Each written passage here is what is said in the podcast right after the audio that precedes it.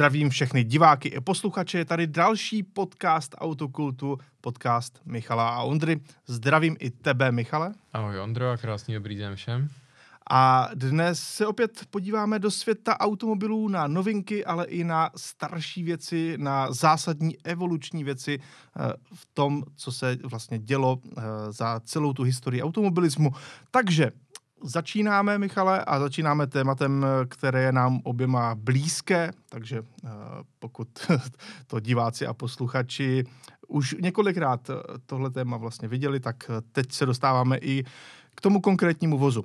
Bavili jsme se i před několika díly o tom, že Porsche chystá různé limitky pro své nové vozy. A je tady jedna z nich. Porsche 911 Sport Classic. Tak. Eh, na tohle auto jsme se těšili. Jakkoliv jsme se na něj těšili, je dost možného, že ho příliš často vydat nebudeme, ale to nám tu radost zase až tak nekazí. Eh, Porsche 911 Sport Classic navazuje už na jednu limitovanou edici z téhož jména, tudíž Sport Classic, mm-hmm. která byla založena ještě na generaci 997, nicméně po faceliftu. Zanedlouho by tomu bylo pomalu 10 let co já, se toto ukázala? Já musím říct, že tohle auto jsem viděl ne nikdy na silnici, bohužel, tu původní Sport Classic 997, mm-hmm. ale v muzeu a za mě je to naprosto nádherné auto. Skutečně. Já skutečně. jsem uh, přesvědčen, že tam ten design, ta designová evoluce 997 eh, právě se Sport Classicem jako naprosto nejvíc dozrála a vždycky, když to auto vidím, tak jsem naprosto ohromen. Jednoznačně. Já jsem ho jednou na silnici viděl, bylo to v rakouském středisku Kisbil, opravdu mimořádně uh, krásné pozadí pro takové auto. Uh, bylo to vlastně jedna z těch prvních skutečně designových limitovaných edic. Mm-hmm. Uh, tehdy to bylo založeno na uh, karéře uh, GTS, nebo tak. respektive něco mezi Skem a GTSkem. Eh, a dá se říct, že to byl převážně design a těch změn technických tam nebylo tolik. Nicméně i vzhledem k tomu, že jaký to byl úspěch, tak tentokrát bychom mohli říct, že si Porsche dalo záležet o kousíček víc a těch technických změn je tam podstatně po vícero. Eh, v čem je to auto třeba méně podobné tomu klasickému vyznění je, že stojí na 911 turbo. Předtím to byly striktně atmosférické modely, nyní teda vycházíme z eh, modelu, který je turbomotorem osazen, což na druhou stranu nám dává uh, fascinující výkon, ale ten na druhou stranu drží na úzdě jedna věc, která nám právě dělá radost, stejně tak jako všem ostatním posluchačům. A dá se říci, že ospravedlně i tu vysokou cenu, kdy tedy můžu avizovat, že ta cena bude kolem 270 tisíc euro základ. Samozřejmě to auto bude velice uh, dobře vybaveno, ale přesto to neznamená, že by se tam nenašly nějaké příplatky. No ale konečně, co je ten kouzelný prvek? Je to manuální převodovka což v případě modelu 911 Turbo vůbec není možné. Model 911 Turbo je obvykle vybaven jen a pouze automatickou převodovkou PDK. A krom toho, že to tedy přišlo o automat, tak to taky přišlo o hnací hřídel směrem dopředu. Čili z auta se stává čistě zadokol s manuální převodovkou. A to nám trošku evokuje ty starší modely, ať už první mm-hmm. turbo, které bylo takhle koncipované, stejně jako druhé. A, a nebo třeba verze GT2 ještě z těch starších generací, kdy přesně byl to manuál, zadokolka a ten nejsilnější de facto dostupný motor. Byť tady ten výkon je o něco omezenější než u toho mm-hmm. klasického turba, tady tohle auto má 550 koní. No a zajímavostí je, že ta převodovka manuální je sedmistupňová, protože ona do jisté míry vychází právě z toho PDKčka, z toho automatu. Mm-hmm tak. Což eh, je taky poměrně zajímavé konstrukční řešení. No a někteří škarohlidi, už jsem slyšel tyhle názory, říkali, že vlastně eh, v dnešní době, kdy klasická 911 je oturbená, GTS je taky turbo, takže vlastně je to jenom takové předražené GTS. Ale nutno říci, že GTS má 3-litrový přeplňovaný motor, zatímco tady opravdu najdete tu plnohodnotnou 3.8 z turba. Mm-hmm. Takže už jenom tím je to přece jenom auto nějak výjimečné. Určitě. Na konto té manuální převodovky, abychom si o ní mohli říct něco víc, co třeba nevyčtete z toho standardního letáčku nebo z toho, řeknu, vyjádření pro média od Porsche. Tím, jak se říkal Ondro, že je to sedmi stupeň, tak mm-hmm. nám z toho vychází jeden podstatný závěr. Ačkoliv by si někdo mohl myslet, že Porsche sáhlo do toho uh, košíku těch dílů, ze kterých skládá obvykle a vzalo si mu převodovku pro modely GT. Není tomu tak, protože GT manuální převodovka, jak se jí oficiálně říká v kruzích Porsche, je výhradně šestistupňová. Čili zde se skutečně jedná o ten manuál zpřízněný s manuálem v kariéře S, kdy právě, jak se avizoval, je tam přítomný ten sedmý stupeň.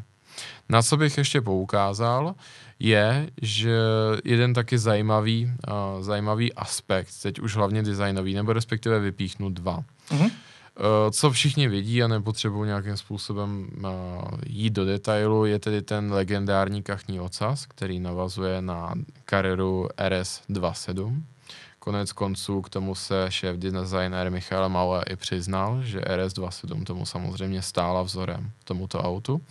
Ale co možná není tak zjevné, ale o to zajímavější, je uh, převod, uh, ta střecha s takzvaně dvojitou bublinou, mm-hmm což je takový retro závodní prvek, jak vidíme. Můžeme to brát buď tak, že je to dvojitá bublina, anebo že ta uh, střecha má uprostřed takové prolnutí, dva způsoby, jak na to pohlížet. Uh, a neméně zajímavé, což ovšem moc zvýrazňováno nebylo, bylo, že v honbě zatímco nejvíce autentickým jako klasickým vzhledem, který právě vychází ze 60. a 70. let, byly odstraněny ty proturbo typické nádechy v zadních blatnicích. Jsou pryč.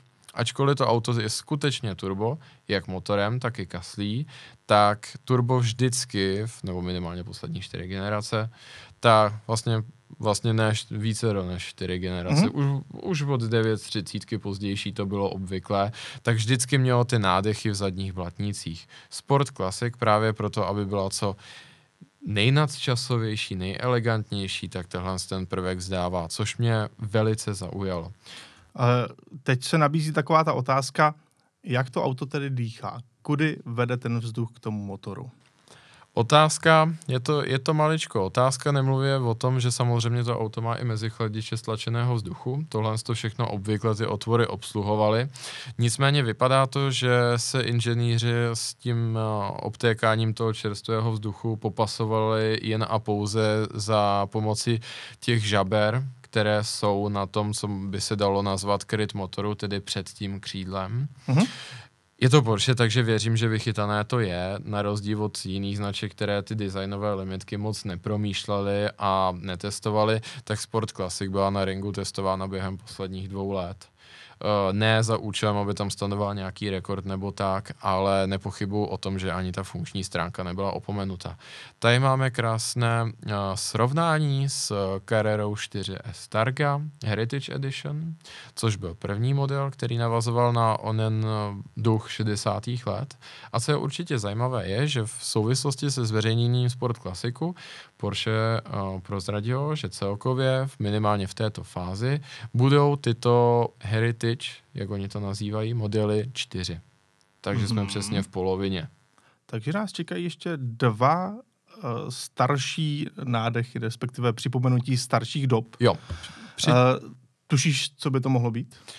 Uh, jsou tam nějaké náznaky, nicméně možná to trošku koliduje s tím, co teďka zveřejnili, protože dříve se uvažovalo, že by to mohlo být 911 ST, což by se dalo přeložit v té dnešní době něco jako GT3 RS Touring nebo možná z těch modernějších aut, že by se jednalo o trošku hardkorovější 911R. Jakoby o krůček dál než je Touring, ale pořád bez toho aeropaketu silného. A pořád s manuálem. Pořád s manuálem, ale atmosférou tentokrát. No. Nicméně tady to možná budeme muset trošičku zbrzdit, tu spekulaci, protože v souvislosti s tím, jak zveřejnili, že ty modely ve finále budou čtyři, tak zároveň avizovali, že se míní podívat do let 70. až 80. v těch dalších modelech, kam ovšem tou chronologií ST příliš nezapadá. Takže to vypadá, že se asi spíš budeme muset nechat překvapit v tomto ohledu. Eh, na druhou stranu to ST by mohlo být trošku odkazem právě na původní 911 27 RS. To je právě otázka. Ono i spousta řeknu, velká část uh, odborné veřejnosti, tak teďka si úplně není jistá, jak tohle má vnímat. A jako by to byla taková lehká kritika vůči Porsche, že oni vlastně vším navazují na jedno a to též auto. No tak Pro... bohužel to tak no. vychází trošku z té no. historie. Jako v tomhle tom se jaksi nemohou pomoct a furt se trefují na tu RS27. No a teďka, když právě vzali Sport Classic, což je tedy, jak jsme si řekli, turbo technicky, mm-hmm. což ale RS27 rozhodně nebyla a velká část té odborné veřejnosti jako toho dědice RS27 označuje GT3 Touring protože RS27 taky existoval jako RS27 Touring mm-hmm. a odpovídalo by to manuál, atmosférický motor a jinak jakoby okruhově zaměřené auto. To jediné, co chybí, je ten kachní vocas. Ale kachní vocas a vůbec to vzezření toho RS27, včetně těch sedaček v tom vzoru takzvaně Pepita, my bychom tomu asi řekli kohoutí stopa po česku, maličko, mm-hmm. já si to trošku podobné řeknu, tak eh, právě ten kachní ocas se usídlil tady na tom Sport klasiku. Takže ono právě právě v danou chvíli se i maličko otevírá otázka, co by vlastně to ST bylo, jak by vypadalo, co by tam byl ten typický prvek, který by jasně jako odkázal na to původní auto. Uh, popravdě, když jsme se tomu tři díly zpátky, myslím, možná čtyři, mm-hmm. věnovali, tak mi to přišlo takové jako jasnější, trošku jako přímočařejší. Teďka, když vidím, jak vypadá Sport Classic, tak mě to trošku znejistilo a úplně si jistý nejsem, co tam dále čeká. Je důležité si říct, že ST slaví velmi důležité výročí. Stejně tak RS27 slavá důležité výročí a ten moment se obvykle dá sázet na to, že něco přijde. Ale vzhledem k tomu, jak ten Sport Classic maličko jako vykradl tu truhlu toho RS27, tak teďka upřímně Nevím, jak to bude vypadat. Nevím. Musíme, budeme se muset asi nechat trošku překvapit. Uvidíme nějaké další prototypy, které se objeví a podle toho se bude dát odhadovat dál. Uh, pojďme tedy od Porsche k dalšímu autu, které de facto ctí podobnou linii. Je to turbo, je to zerokolka, je to manuál. Tedy teď úplně nově je to manuál. Mm-hmm. Tudíž uh, můžeme si taky trošku říci, že my nadšenci, kteří máme rádi tento typ aut, na tom vlastně ještě nejsme tak špatně. Představila se totiž nová Toyota Supra právě s manuální převodovkou. Eh, vůbec poprvé v této generaci, tedy si můžeme zařadit uh, sami ručně eh, i s tím třetím pedálem, což mnozí nadšenci nejen v Evropě, ale i v Americe vítají s velkým nadšením. Jelikož to byla přesně ta věc, která Supře chyběla. My víme, že Supra této generace vychází z BMW Z4 tam manuál byl. Ovšem pouze pro úplně ten nejzákladnější, řekněme to, trošičku slaboučký čtyřválec. On měl nějakých, jestli se nepletu, 190 koní, něco mm-hmm. takového. Mm-hmm. Nebylo to prostě úplně ono, byla to spíš specifikace takového toho německého důchodce, co si vždycky kupoval manuál, mm-hmm. ale nebylo to úplně právě ten motor pro nadšence a taky to podle toho pak vypadalo s těmi prodeji. Mm-hmm. Uh, manuálová ze čtyřka se moc nechytila. Uh, k Supře všichni vzhlíželi, že tam ten manuál nakonec bude. Oni potvrdili v Toyotě, jo, dáme vám ho tam, uh, bude to ono a nesly se spekulace, že to bude až s tou nejsilnější variantou, která by měla adoptovat motor z BMW M3. Nakonec tomu tak ale není, byť M3 v manuálu se dá koupit, mm-hmm. tak nakonec uh, Toyota přišla uh, s vlastním manuálem, do jisté míry vlastním manuálem, právě pro Supru už s tím klasickým šestiválcem, který má nějakých 340 koní. Tudíž není to žádná velká limitka, nic podobného, ale máme tady tři pedály, máme tady řadící páku. Je to ta Supra, jak se představila ve své původní formě, tedy opravdu 3 litr šestiválec původem od BMW, přeplňovaný, eh, který má těch 340 mm-hmm. koní. Mm-hmm. A je nutno říci, že nejprve se nesly takové zvěsti, že Toyota vyrobila svůj úplně vlastní manuál pro tohle auto, což by samozřejmě logicky nedávalo úplně smysl, řekněme si to na rovinu. Mm-hmm. A pravda je taková, že nakonec opravdu přiznali, že ta manuální převodovka vychází z té původní skříně od BMW. Ať už z té verze, která je pro m motory, nebo z toho klasického základního dvou litru, to úplně přesně nevíme, ale Toyota ten manuál jenom výrazně upravila podle sebe. Vidíme, že tady je krásně mm-hmm. jednoduchá, kulatá hlavice řadící páky, uh, jsou tady samozřejmě ty tři pedály mm-hmm. v takové té správné formě, kdy třeba ten plyn je uchycen dole uh, podlaze. v podlaze, což má velkou výhodu, že jak na něj šlapete, tak uh, ta noha uh, jednoduše má lepší cit, protože mm-hmm. ten uh, pedál tou svou pákou vlastně nejde nahoru a ne, nesklouzává vám mm-hmm. uh, v rámci té nohy, ale pořád máte stejně položenou tu nohu uh, na tom pedálu, mm-hmm. takže proto to BMW takhle u většiny svých modelů má. A vidíme tedy, že ten manuál konečně přichází, přichází jak do Evropy, tak do Ameriky. Už brzy si to budete moci objednat, koupit. Takže haleluja! Hura. Je to tady. Konečně Hura. jsme se dočkali Toyota Supra s manuálem. Plus je určitě zajímavé a myslím si, že opět za to můžeme Toyotu pochválit, že je, jak jsem četl tedy v zprávě, mm-hmm. tak krom toho, že je tam manuál, takže dále pracovali na odlehčení celého auta. Takže, to auto je výrazně lehčí, ano. Mm, Což takže, teda ten manuál tomu dost zásadně pomáhá. Jasně.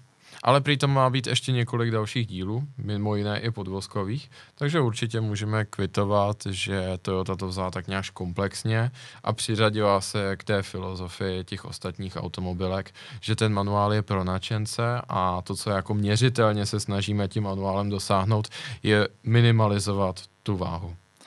Není to navíc všechno, protože oni přiš, přišli i s přeladěním podvozku mm-hmm. a pokud uh, někdo z vás měl možnost jezdit Suprou, možná jste si všimli, že uh, jak člověk sedí poměrně vzadu, de facto nad zadními koly, což bylo typické i pro Z4 Bavoráka, je to takový ten pocit, že máte všechno před sebou, celou tu kapotu, uh, tak to auto působilo malinko tak, že jako dopadalo na zadní kola, a že jste si připadali, že jako se vám pořád trošku zvedá přijít a, a padalo to na zadek. E, jako kdyby to chtělo tuší stabilizátory a nebo nějaké další přeladění. A právě to je ta věc, Michala, kde oni na tom zapracovali, aby to auto působilo tak nějak jako kompaktněji, aby působilo stabilněji, protože ono opravdu, když se to propružilo, tak to malinko připomínalo, že to auto v tu chvíli jako tak jako lehce se vlní nebo něco mm-hmm. podobného. Eh, tak právě tenhle pocit by měl být pryč, mělo by to být uh, výrazně lepší a doufejme, že teda tohle bude ta nejlépe jezdící Supra na trhu. Jsem na to zvědavý, jaké budou, jaká bude zpětná vazba. Doufám, že se s ní třeba sveze šity. Eh, Protože když to vezmeme... Je to v plánu, takže doufám. Výborně. Když to vezmeme kolem a kolem, tak vlastně GR Supra tak bylo takové taková první vlaštovka onoho oddělení GR, ale od té doby přišlo spousta dalších věcí, které rozpoutaly vlastně to šílenství kolem GR Toyota, ano. ale v dobrém slova smyslu protože to jsou, když to tak řeknu, demokratické sportáky všechno. Přišla GR86, která je mm. velmi oblíbená, ale hlavně přišel GR Yaris, ze kterého jsou do dneška všichni úplně na větvi. A já upřímně docela rád vidím, že ta Supra, Supra která se setkala spíše s vlažným ohlasem, tak teďka dostává jakoby druhou šanci všemi těmi změnami. Stoprocentně. Ještě přijde právě ta limitovaná nejostřejší varianta, mm-hmm. která bude velmi zajímavá s motorem z M3. No a tím vším vlastně to auto si tak nějak hledá to svoje místo na trhu, kdy ono třeba v tom základním čtyřválci to vůbec nejezdilo špatně a přitom to bylo za jako zajímavé peníze, mm-hmm. protože v dnešní době za nějakých 1, 2, 1, 3 milionů korun si takové sportovní auto úplně člověk moc nekoupí, aby mm-hmm. to mhm. působilo jako dospělé sportovní auto, ale zároveň zábavné, dostatečně výkonné. A i s tím čtyřválcem to fakt jezdilo dobře a šestiválec ten se dal taky koupit za poměrně rozumné peníze. E, tudíž teď s tím manuálem by to mohla být taková ta správná jako trefa do černého, hm. že v tuhle chvíli začnou tu Supru brát, brát všichni vážně. E, je to právě to, co je navíc i oproti tomu BMW, takže už tomu třeba malinko přestanou říkat, že to je jenom jako takové BMW kupé, ale že to opravdu je svébytný model, mm-hmm. kdy ten manuál z toho udělá zase něco uh, o krok napřed něco o krok trošku jiného, hmm. protože právě, jak už jsme probírali několikrát, manuálních výkonných sportáků už mnoho není na trhu. Mhm. Ovšem, další naše téma se bude věnovat malinko ojetým vozům, respektive ani ne tak ojetým jako historickým vozům. Mhm. A jisté historické linii. Michale, my když si řekneme, co máme na autech rádi, tak uh, málo kdo uh, tak nějak jako řekne, mám rád pohon předních kol. Mám rád nedotáčivost. Mám rád nedotáčivost, pohon předních kol, líbí se mi, když to hrabe na křižovatce a tak dále. Uh, jasně máme rádi různá auta, máme určitě v té historii i nějaké naše fav, uh, oblíbené předokolky. Já jsem na předokolce samozřejmě začínal. Uh, Skoro každý. skoro každý. Mladší generace. Přesně tak, z mladší generace skoro každý. Uh, já jsem měl Nissan Sunny GTI a rád na to vzpomínám. Mhm. Bylo to vlastně poměrně výkonné auto na mých eh, 19 let v té době, ale uh, přežil jsem to ve zdraví a musím říct, že nezatracuju předokolky. Uh, Do jisté míry je mám rád, některé jsou opravdu fantastické. Byť už dneska dávám přednost pohonu spíše zadních kol nebo čtyřkolkám, tak pořád vím, že předokolky mají co nabídnout. Ale přesně jak to říkáš. I vlastně díky tomu, že ta platforma absolutně vyhrála ten trh, když to Mhm. tak můžeme říct, protože uh, když bychom si udělali takový median, jako ze všech aut, co se vyrobí, jo, tak jisto jistě tam ty váhy převáží k uh, motoru umiloženému napříč a pohonu předních kol. 100%. Maximálně s Haldexovou zadní nápravou nebo nějakým typem elektromagnetické spojky středové. Uh, maximálně. ano. Ale jinak drtivá většina aut hlavně v Evropě. a Vemme v si- Ázii. Veme si jenom, jaké jsou nejprodávanější auta tak nějak jako na světě. Hmm. Když pomineme nějaký Ford F-150, který se tomu vymyká, tak je to Toyota Corolla, Mhm. možná nějaký Volkswagen Golf a různé podobné stroje. Golf a Jetta, že jo, respektive Samozřejmě. pro Ameriku hodně ta Jetta v sedanové formě. Ano.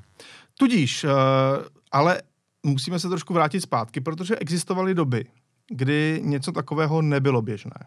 Naopak, vyhrávala klasická koncepce, tak jak ji dneska vlastně přeneseně říkáme, ano, klasická koncepce je motor vepředu, Mhm. pohon zadních kol. Avšak uh, přišly za celou tu dobu historie automobilu, au- automobilu celkově, přišly takové ty jisté milníky, které všechno tohle zvrátily a které způsobily právě to, co říkáš, že dneska jezdíme převážně v předokolkách. Prvním milníkem, tak eh, to asi není těžké představit si, co to může být, protože francouzi byli v tomhle takový jistí přeborníci a první takové auto je samozřejmě tohle. Citroën Traction Avant. Traction Avant to je už samo o sobě uh, jasně dané, protože trakce vepředu. Uh, Avant je, eh, že jo, eh, Vpředu. příď, př, uh, ano, Aha, no. tak to prostě znamená přední náhon, traction avant. Hmm. To je úplně jednoduché. Oni to ti uh, francouzi pojmenovali takhle uh, krásně jednoduše. Je to auto z roku 1934, ale zajímavostí je, že ono se vyrábělo o dost déle. Ono se vyrábělo až do roku 1957, což s tímto designem samozřejmě. eh, V roce 57 už to bylo notně zastaralé, ale tam jde o to, že to auto ve své době bylo uh, natolik napřed, tím, že mělo samonosnou karoserii a ten pohon předních kol, tak eh, si získalo obrovské množství eh, různých eh, těch příznivců a nakonec bylo vyrobeno velmi slušných 780 tisíc kusů.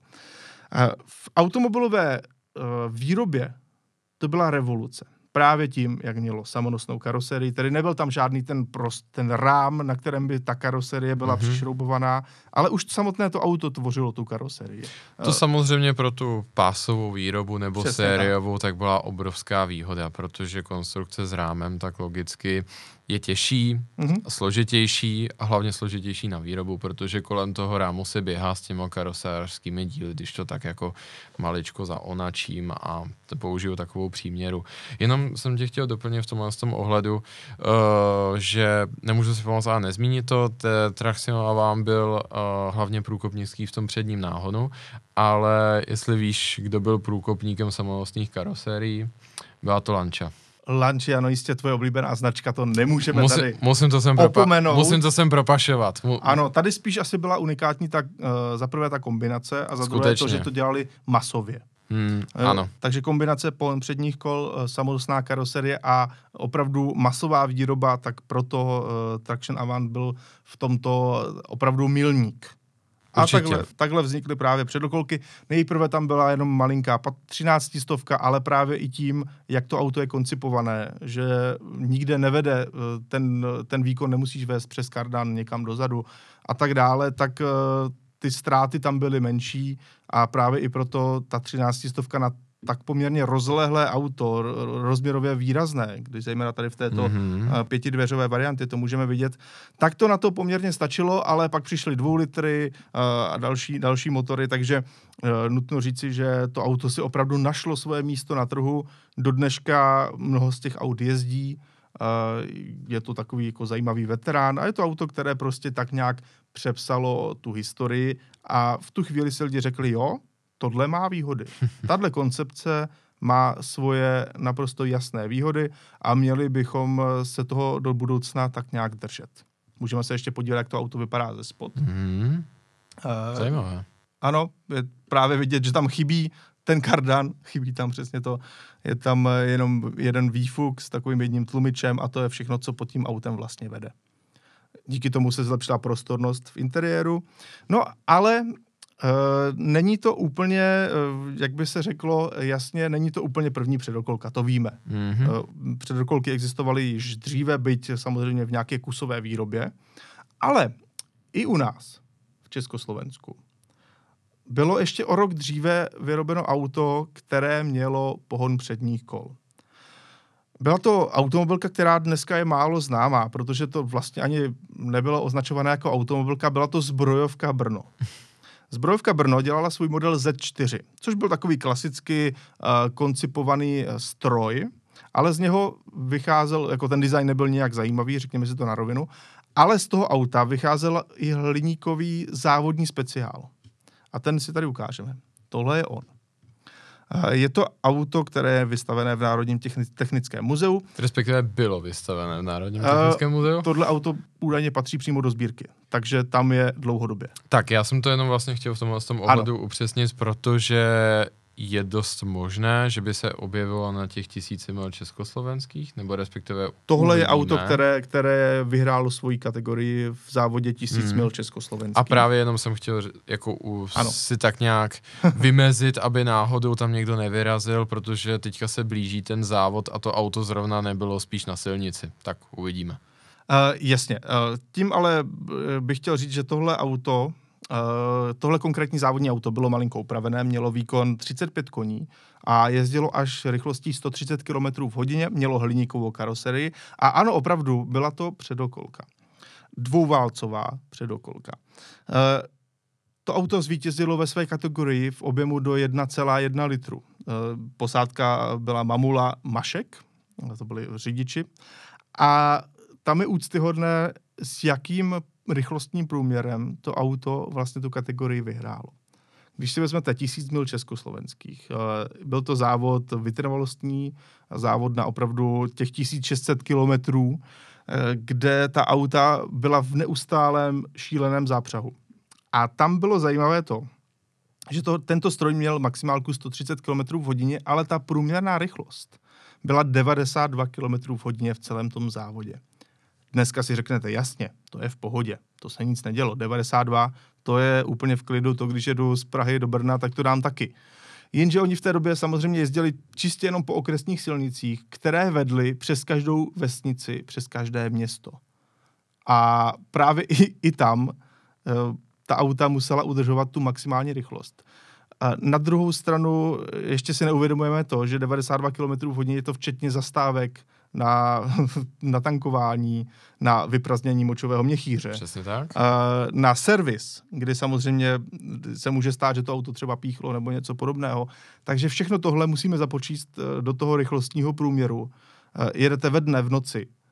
Opravdu ten závod se jel takhle i přes noc. Mhm. No a v tu chvíli vlastně zjistíš, že na těch rozbitých, často prašných nebo jinak poznamenaných silnicích, skočičích hlav třeba, Právě. to auto na těch užovkách, pneumatikách eh, s těmi svými 36 koňmi, 35 koňmi, tak eh, dokázalo vyvinout takovouhle průměrnou rychlost, takže to je naprosto úctyhodné. Je to až šokující, řekl Já bych. teď chápu, jak to dělali. Hlavně, když se kriticky právě podíváme na ten stav té dopravní infrastruktury. V tomhle z tom ohledu, z čeho mimo jiné také čerpáme. Uh, jednalo se uh, o naši vlastně zkušenost uh, s panem Petrem Kožíškem, což je kurátor z automobilové sbírky v Národním technickém muzeu, kterému tímto děkujeme za krásný ano, ano. přednes. A ten nás právě zasvětil do všech tajů jako tohle z toho, nejenom tohle z toho auta, ale i závodu právě tisíc mil československých, mi, minimálně té jeho původní formy.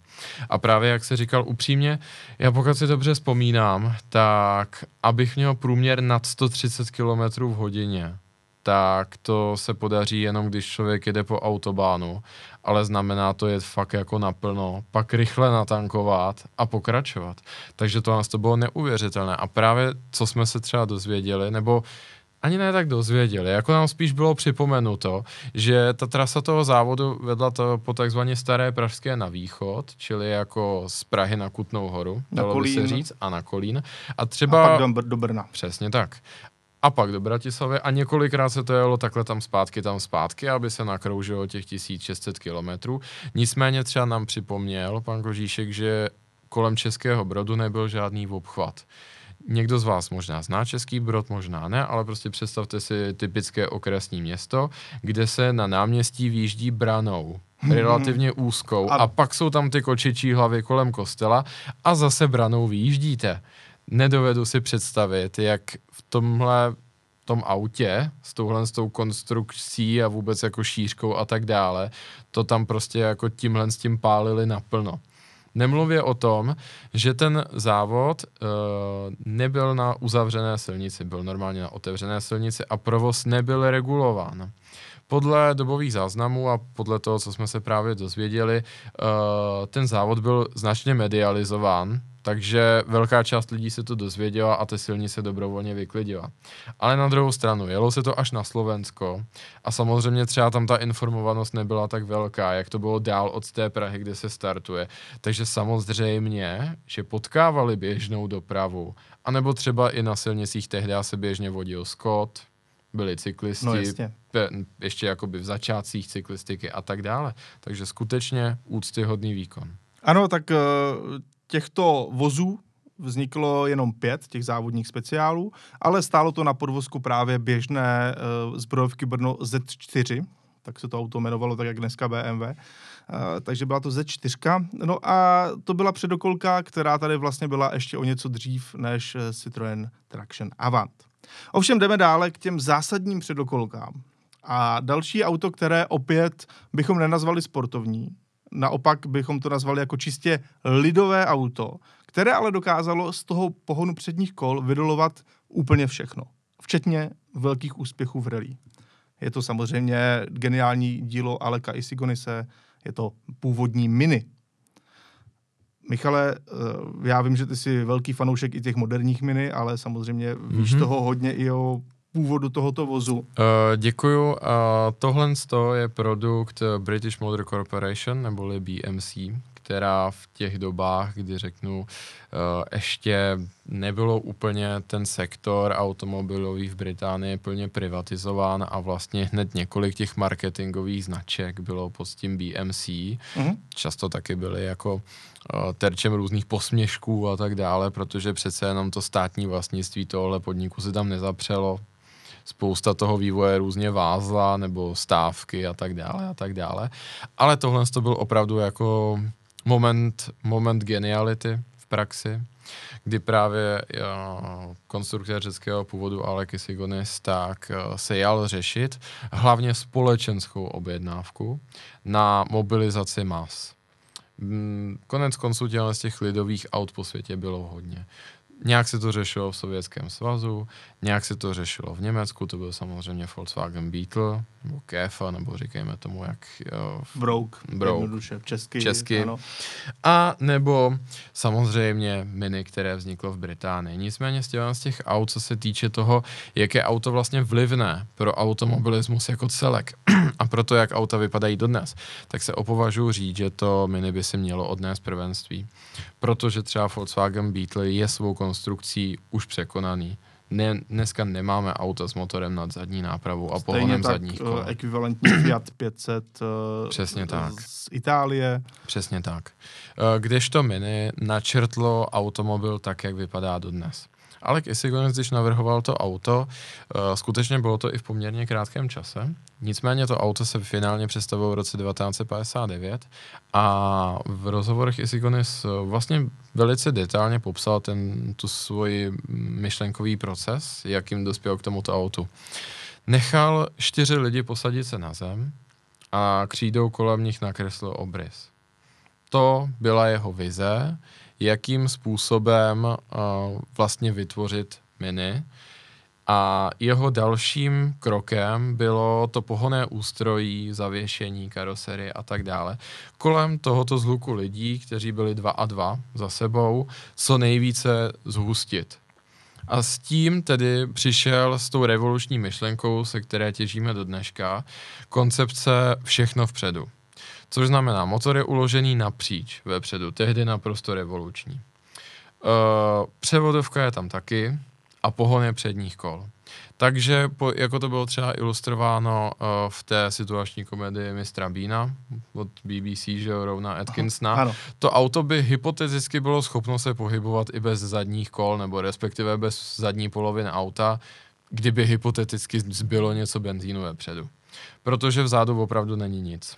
To auto celé, vlastně úplně všechno, co nějakým způsobem souvisí s jeho pohybem vpřed, s tou silou, kterou produkuje, tak je vepředu. A to byla skutečně geniální myšlenka. Auto to bylo díky tomu extrémně lehké, na jeho výrobu se spotřebovalo málo materiálu a nebyly tam ty komplikace jako různé roztahávání hadic nebo elektrických kabelů, se, uh, prostě krz celé auto, nebyla tam hnací Ano. hřídel. To všechno jsou velké, těžké věci, které v tom poválečném automobilismu samozřejmě bylo záhodno ideálně z toho výrobního procesu vyhodit. Nemluvě o tom, že uh, konec 50. let byla suezká krize z politického hlediska a jeden z takových prvních větších ropných šoků. Ten další, který se propsal hlavně do té americké historie, byl až v 70. letech. Na, na konci 50. let a v 60. letech tohle Amerika ani nevěděla to vůbec neřešila. V ten moment byly tam byly šestimetrové Cadillacy. Samozřejmě ve válkou poznamenané Evropě to bylo úplně jinak. A že vzniklo tohle toho auto bylo taková přirozená evoluce zkrátka z těch podmínek, které tady panovaly. Ale auto to bylo extrémně úspěšné. Prodalo se mraky licencí a prodalo se mraky toho auta samotného. Ty mraky se dají konkrétně kvantifikovat, bylo to 5 milionů 386 tisíc aut. Přičemž poslední z těch automobilů bylo vyrobeno až daleko po roce 2000. Ten dá se říct, že uh, ten přechod ze z původního mini na nové mini, které se do dneška vyrábí v regionu Oxfordu ve Velké Británii, tak byl takřka plynulý. BMW samozřejmě potom posléze vyrobilo úplně jiné auto. Konec konců Britové tomu posměšně říkají Biny, ne Mini. To, Ano. tomu novému Mini. A s tím původním to nemá nic společného. A chci tím ilustrovat, že právě Mini se vyrábělo od roku 1959 až hluboko prostě do nového tisíciletí. Konkrétně zajímavé je, eh, že eh, Mark 7 mě bylo až do roku 2000 vyráběno. A poslední auto, které opustilo fabriku, taková drobná zajímavost, bylo v roce 2013. Byl to model 1275 GT, který používali zaměstnanci jako takovou koloběžku kolem fabriky. Bylo to služební auto té fabriky To a hezké, sloužilo to tam hezké. ještě v do, už v dobách daleko, že jo, kdy už se vyráběl model R56 uh, z toho nového mini. Slibovali jsme i tu sportovní stránku věci. Uh, zajímavé bylo, že samozřejmě, nebo ono to bylo i logické, to auto bylo tak úspěšné, že Británie jim byla doslova zamořena. Většina Britů, kteří se narodili až do nějakého roku 90, tak jejich první auto bylo mini. Prostě jejich vzpomínky z autoškoly na první lásku, první řízení a tak dále, to všechno bylo nějakým způsobem typicky spojené s mini. A těch variant bylo hrozně moc. V tomhle s tom to byla taková ta analogie těch našich škodovek. Ze stovky taky vycházelo 30 let v zásadě všechno. Tak, tak, tak. A samozřejmě i sportovní snažení. Byť Británie na tom byla trošku jinak a ve stejné době se to na silnicích potkávalo s E-Typem, což bylo technologicky vyspělé auto a nepoměrně rychlejší, tak ta jednoduchost lákala a jedna z, jedna z těch person, které se na to chytli, byl John Cooper, který připravil tu variantu Cooper S, která se posléze stala legendární a to název máme do dneška. A s jedním z z těch aut, byť ještě maličko více upraveným, závodil v mistrovství světa v rally Rauno Altonen a ten jim tam tehdy doslova vypálil rybník. Nikdo to nečekal, byli tam mnohem větší hráči, ale víceméně všichni spoléhali na nepoměrně větší a těžší auta, která měla typicky pohon zadních kol. Často tam soutěžili 911, byly tam samozřejmě Lancia, Fordy a tak dále. Nicméně to Mini, proč tam bodovalo, bylo, že ta hmotnost byla víceméně kolem půl tuny. Koní to nemělo úplně málo. A tenhle ten vlastně jeden z prvních těch létajících Finů, tak si k tomu mimo jiné vyvinul i naprosto specifický styl řízení, který se teda nutno dodat v těch utaženějších zatáčkách hodně spolehal na tu ruční brzdu. Ale paradoxně právě ten pohon těch předních kol byl obrovská výhoda, protože tam, kde ta osle, ostatní auta se prostě beznadějně zmítala v těch různých driftech, tak ten Cooper díky tomu, jak byl lehký, tak nějak zvlášť do toho terénu nezapadal a nějak zvlášť neklouzal. Prostě ta přední kola ho tak nějak protáhla tou tratí a těch vítězství bylo poměrně hodně. Je to tak, eh, tohle rozhodně bylo převratné auto právě tím, že dokázalo jak motorizovat masy, tak natchnout svým designem, tak nakonec i sbírat vavříny na závodních tratích. Dokonce to nebylo nejen rally, ale i okruhy. Eh, British Touring Car mm-hmm. Championship, tak eh, všechno tohle Mini zvládlo. Ale teď se přesuneme zase na, za velkou louži do Ameriky, protože my víme, že v Evropě s pohonem předních kol kamarádili už dlouho. Citroen Traction Avant, eh, ostatně i to Mini. Ovšem v Americe tak tam pořád uh, ještě to nebylo takhle. Všichni si užívali, že mají ty své veliké koráby, pohon zadních kol byl naprosto klasický. Ani tam jako moc uh, nepadaly nějaké názory, že by bylo potřeba vyrobit malé auto s pohonem předních kol.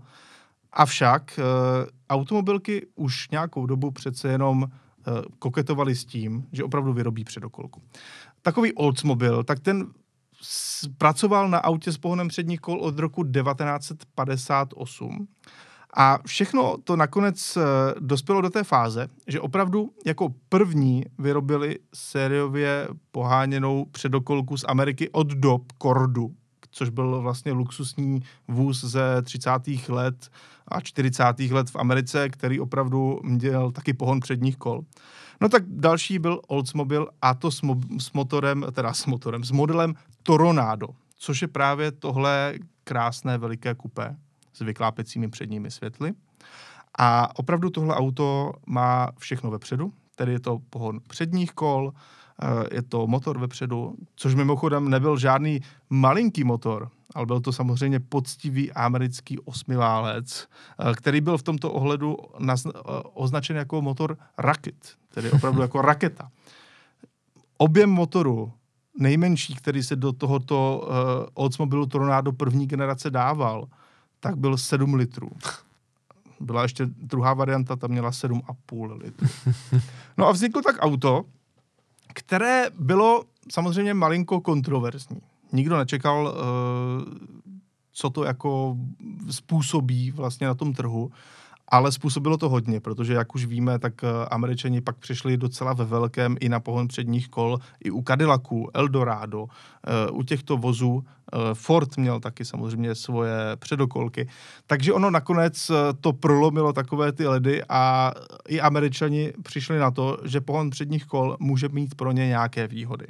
No a jaké výhody to jsou? No tak u tohoto Toronáda to byla i překvapivá rychlost. Oni udávali, že to auto zrychlí z 0 na 100 za 9,5 vteřiny. Mm, řekněme si, že to je auto z roku 1965. To vůbec nebylo špatné. Ovšem, když to auto přišlo potom do testu, tak některé jeho verze byly na tom mnohem lépe. To auto dokázalo uh, zrychlit z 0 na, de, uh, na 60 mil v hodině, tedy nějakých 96 km v hodině, za 7,5 vteřiny. To je úctyhodné i na dnešní dobu. Uh, některé řekněme, sportovně laděné předokolky uh, mají ten čas podobný.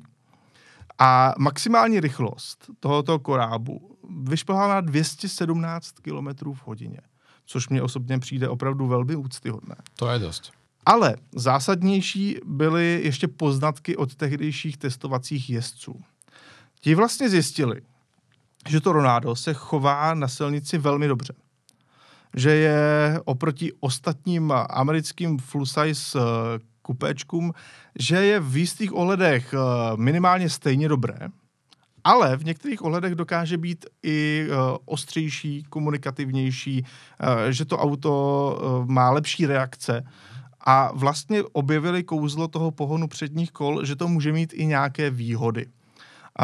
Ano, to auto trpělo na jistou nedotáčivost, jenže které americké auto v té době ne. Právě. Když si zatočil, tak to stejně všechno jelo rovně. A pak samozřejmě zjistili, že ano, mohla, uh, mohla přijít taková ta klasika u předokolek, ta náhlá přetáčivost. S tím bojovalo třeba Audi té, té první generace, mm-hmm. kdy to bylo fatálnější než v případě tohoto Oldsmobilu. Ale ano, byly tam tyhle ty nedostatky. Jenže oproti tomu, co se v té době v Americe vyrábělo, to vlastně všechno bylo ještě velmi dobré. No. A to auto se dobře ovládalo, bylo předvídatelné, bylo překvapivě rychlé. No a tak se stalo s, s Tornada hit. No a do dneška víme, že tohle je ten průkopník amerického uh, svobodného stylu předokolek. Uh, interiér byl samozřejmě takový ten americký klasický s tou přední lavicí, ale uh, bylo to auto, které opravdu posunulo hmm. celý ten uh, vývoj někam dále. A dneska je to docela vyhledávaná klasika. Tady je mimo jiné na téhle z té fotce, kterou vám opět, pokud posloucháte, popíšeme. Tady je právě vidět, jak se nádherně využili té hlavní výhody, že tam zkrátka dobře nemusí být středový tunel. No je to tak, ano. Což je samozřejmě jeden z těch klíčových důvodů, proč je ta koncepce tak oblíbená do dneška. Proč je Superb tak oblíbený taxík proti E-klase? Protože člověk si ušetří ten prostor. A to bylo klíčové i pro to mini. Jestli Gones by nikdy neusadil čtyři lidi do tak malého auta, kdyby uprostřed byl prostě tunel pro převodovku a hnací hřídel. Je to tak, je to tak. A, a ještě tady dodejme, že tohle auto se samozřejmě i právě kvůli těmto věcem nedělalo s manuální převodovkou, byť mm-hmm. tedy mhm. američani samozřejmě, nejen američani dávali tu, ten manuál často i na, eh, na ten sloupek řízení, mm-hmm. že to nemuselo být na podlaze. Nicméně v tomto případě vždycky uh, Oldsmobile Tornado měl třístupňový automat. Mm-hmm. Další auto, tak eh, to byste asi v našem výběru čekali, protože samo sebou je to první generace Golfu, v tomto případě i rovnou model GTI, což je auto, které by v těch zásadních předokolkách jednoduše nemělo chybět. Je to naprosto snadné. Eh, první generace Golfu, to bylo vlastně to auto, které navazovalo na Brouka. Na Brouka, který motorizoval celé Německo už od dob Adolfa Hitlera. Hmm. A právě Get, eh, Golf na to navázal a vzal si vlastně eh, tu úplně moderní koncepci, která v té době byla, takže samozřejmě motor vzadu už neexistoval, oblétvary také neexistovaly. Tohle byl přísně hranatý hatchback od Jujara, který měl pohon předních kol s koncepcí všechno vpředu. Přesně tak. Hlavně pro osobně, myslím si, že můžeme bez přehánění říct, že tohle je ten pravý začátek toho Volkswagenu, jak ho známe dneska. Protože tohle to auto je předek všech těch aut, které Volkswagen dneska vyrábí. A nemyslíme jenom normálních Volkswagenů. Myslíme i toho uh, engineeringu značkového. Protože v, z Golfu jak jeho tvaru, tak hlavně té koncepce se inspirovala Škoda Favorit. Nebýt favorita Volkswagen by Škodovku nikdy nekoupil. Všechny další Škodovky pak jako přece jenom dostali do výjimku tuhle genetickou výbavu, která začala tím Golfem. Stejně tak všechny Seaty. A vlastně všechno, co dneska koncern představuje, tak má počátek tady. Tak, Beetle tak. samozřejmě je ten Volkswagen, který si třeba vybavíme, ale přece jenom tam je to, to nehezké dědictví z té předválečné doby a hlavně to je produkt Ferdinanda Porscheho, jeho inženýrské školy, ze které nikdy ne, nesešel. Tohle už je prostě první moderní Volkswagen a auto, které mělo celkově pro automobilismus do dneška obrovský vliv a slovo pro všechny další generace inženýrů. Uh, naprosto to říkáš správně a my jsme vybrali rovnou model GTI právě i proto, že uh, ačkoliv existovaly ostré sportovní předkolky už předtím, tak tady se z toho stala masová záležitost. Mm-hmm. A to do té míry, že těch eh, Golfů GTI se třeba během jednoho roku dokázalo prodat i přes 100 tisíc kusů, což eh, je i dneska, by to bylo prostě obrovské číslo. Natož v té době. Takže to bylo auto, kde si vlastně lidi oblíbili dostupný sportovní vůz s pohonem předních kol. Zjistili, že to může fungovat, může to bavit, může to být zároveň praktické každodenní auto, že to může skloubit všechny tyhle ty vlastnosti dohromady, že to auto může vypadat zajímavě, protože ono stačilo opravdu málo a ten Golf GTI byl pěkný. Stačilo to přední lízátko, které tady hmm. víme, nějaká ta červená linka, trošičku uh, vytažená zajímavější kola, uh, lemy blatníku a bum, máme z obyčejného naprosto, řekněme, do jisté míry fádního golfu, Účelo, máme no. auto, které vypadá o něco lépe, o určitě, něco zajímavěji. Určitě, tady myslím si, že nutno zmínit prostě, že to bylo, to byl ten Žužárův minimalismus tady si myslím, že ten italský design, těch, ta designová škola, která tam byla furt v těch 70. letech, tak odvedla hezký kus práce a v souvislosti s tím um, řeknu, pokrokovým myšlenkovým proudem těch německých inženýrů, tak to vytvořilo opravdu jako solidní duo.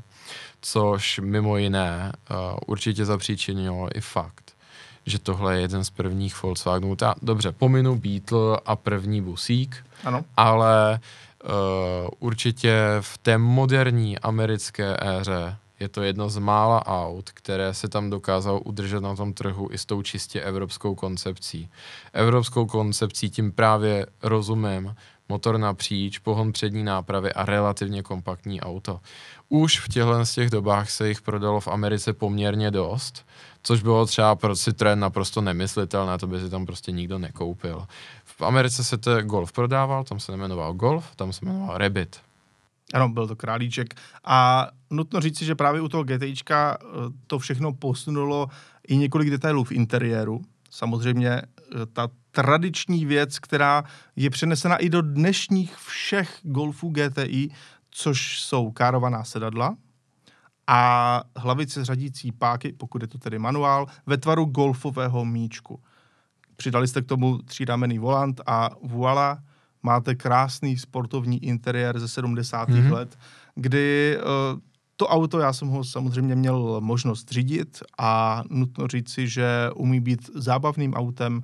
E, ta jedna šestka, která má 110 koní, je v tom takový hezký nadšený motor. Později se dávaly i jedna osmičky do té první generace Golfu. A vůbec se nedivím, že se z toho stal vlastně obrovský prodejní hit, i z té sportovní varianty, protože to auto vlastně nabízelo hrozně moc za relativně rozumné peníze. Mm-hmm. Byl to styl, byl to jízdní zážitek a zároveň to bylo pořád ten, to praktické auto, ten obyčejný praktický Golf, který poslouží na každodenní dojíždění. Takže v tomto ohledu to byla jasná trefa do černého a vlastně nebýt golfu, tak uh, bychom dneska neměli tak obrovské, široké spektrum právě takovýchto podobných aut. Byť samozřejmě dneska to malinko upadá na úkor jiných vozů, ale pořád ten Golf se tak nějak drží na té špici té prodejnosti v Evropě a neumím si moc představit, že by ho z toho něco sesadilo. A právě po vzoru toho Golfu se vlastně zrodilo i mnoho dalších aut, třeba taková uh, Toyota Corolla, opět jedno z těch úplně nejprodávanějších, nejprodávanější mm-hmm. auto na světě, tak vlastně koncepcí přešly taky na to, co je teďka Golf, ačkoliv dřív to bývaly víc za dokolky. Přesně tak. Stejně i v uh, sousedí z Německa, Opel, ten samozřejmě taky svůj Přesně, Astrou, to kadetu, je Golf. Z kadetu zadokolkového hmm. přišli na kadeta předokolkového, následně Astru, protože hmm. zjistili, že takhle to funguje. Přesně tak. Jednoduché. No a na závěr tady máme ještě jednu zásadní předokolku. Byť uh, na první pohled to tak nevypadá. Michale, tvé oblíbené Ferrari. Ferrari a pohon předních kol. To je už uh, několik dekád naprosto jasná, neodmyslitelná součást. No dobře, teď dělám trošku srandu. Ale, ale víme o jednom autě, o kterém se říká, že to je Ferrari s pohonem předních kol. je to tohle. Lancia Tema 832. Auto, které samozřejmě není Ferrari, ale je to auto, které má motor Ferrari, ačkoliv je to jinak uh, poměrně, uh, ne že obyčejný, ale je to poměrně běžný sedan právě s tou koncepcí všechno vepředu, pohon předních kol. Je to auto, které má krásně jednoduché uh, geometrické tvary, má kola, která vypadají právě jako kola od Ferrari. Má to ten elektronicky výjížděcí zadní spoiler. No a samozřejmě pod přední kapotou je osmiválec Ferrari. Je tomu přesně tak. Chtěl bychom vidět váš výraz, jsme si tady právě připravili takový vtípek na závěr, kdy právě vykryjeme tyto dvě zvláštnosti v produkcích, nebo respektive ještě jednu zvláštnost, teď jsem trošičku předběh máme. Mm-hmm. Nicméně teďka se pojďme věnovat té témě. Uh, ten motor, který nalezneme vepředu, uh, má původ modelu Mondial, a s trochou nadsázky se říká, že tohle bylo lepší Ferrari, než byl Mondial sám protože popravdě Mondial moc úspěchů u odborné veřejnosti nepobral, na závodní trati vůbec nic. A tak eh, spolupráce s Lančí a vlastně téma 832, což značí tady počet válců, počet ventilů, tak eh, ve finále nebylo vůbec špatným krokem a spousta lidí říká, že to právě ten Mondial sám o sobě nebyl příliš sportovní, byl poněkud těžkopádný, neúplně povedený podvozek, konstrukce maličko odfláknutá. Oni původně se tím pomýšleli na globální trh a snížení té cenové hladiny, ale jak si se ukázalo, že když chtělo Ferrari jako místo, když bych to tak řekl, místo slavnostního pokrmu na večer udělat nějakou minutku na oběd, tak stejně sklouzli jako do toho, co chtěli dělat v obvykle, pak to naháněli tím, že chyběl budget a ve finále se to moc nedalo jíst. Takže vzít to jejich koření a nasypat ho na jinak docela normální tému bylo ve finále poměrně zajímavější krok, by samozřejmě furt je to sedan. A právě jsme se chtěli připravit i v tom ohledu, že i mezi sběrateli a lidmi, kteří si pro tému jdou, tak jsem se několikrát setkal s tím, že oni třeba až na místě zjistí, že to auto má poháněná přední kola. Je to velice častá mílka uh, i mezi, řeknu, erudovanějšími a zasvěcenějšími lidmi, že tohle auto musí mít pohon zadních kol. Ne, nemusí. Už v Mondiálu byl ten motor napříč, akorát za kabinou, tak tady udělal takový obrat o 180 stupňů a téma vůbec nebyla připravená na pohon zadních kol a nešli tak daleko, aby to předělávali, což úplně jakoby ani nedávalo smysl. A tak téma i s přímo řazenou převodovkou, manuální tedy, uh, byla čistě přední náhon. Doboví, uh, doboví znalci a odborná veřejnost říkají, že to byl hlavně velice dobrý křižník dálniční, extrémně rychlý. Bylo to, bylo to taková italská variace na Lotus Omega, Lotus Omega byl rychlejší přece jenom. Ale co se týče schopnostech zatáčkách, no poněkud limitované, ale v přímce velice dobré. A pak právě i ta zvláštnost, jak si avizoval, jeden z prvních elektricky výklopných spoilerů. Konkrétně ta konstrukce byla dosti zajímavá, protože vlastně ta jeho vrchní plotna, dalo by se říci, nebo respektive uh-huh. uh, to křídlo samotné, tak vlastně bylo pořád součástí toho kufru, akorát posléze se vysunulo nahoru a ano. byly vidět v ten moment i ty nožičky a ta jeho spodní část, která zase zakryla tu díru, která by jinak v tom kufru byla. Díky tomu samozřejmě maličko byl limitovaný prostor v kufru, protože to znamenalo, že zevnitř je to víko toho kufru hodně hluboké. Ale nebylo to tak dramatické. No a my víme, že duch předokolkových Ferrari žije dál. Není to nic, co by se jen tak vytratilo s témou 832, protože uh, současně nejvýkonnější, v současnosti nejvýkonnější model Ferrari je Ferrari SF90. Hypersport, který uh, má přes tisíc koní, tedy uh, já ještě to názvu sloví, jestli je to hypersport nebo supersport, nejsem uh, vlastně si jistý, jak to nazývat v dnešní době. Uh, to ještě není nějak ustálené, ale dejme tomu, je to hypersport, který má výkon přes tisíc koní. A ano, to auto je opravdu předokolka. Je tomu skutečně tak. A to je právě ten takový vtípek na závěr, co jsme si při, připravili, ale má naprosto reálný základ. Uh, jak jsme tady vlastně řešili už v minulosti, SF90 Stradale je hybrid, konkrétně plug-in hybrid. Uh, elektromotory v jeho pohonu hrají klíčovou roli. Nejenom, že tedy zvyšují efektivitu, snižují spotřebu, ale hlavně přidávají výkon. Jsou tam hned tři. Ano, jeden je tedy součástí převodovky, nebo vůbec jako to ústrojí spolu s motorem vzadu. Ten je velmi revoluční, co se týče své konstrukce, ale proč říkáme, že to auto je předokolka? Protože ono má dva motory vepředu a v čistě elektrickém režimu tak se o pohon toho auta starají právě ty motory vepředu.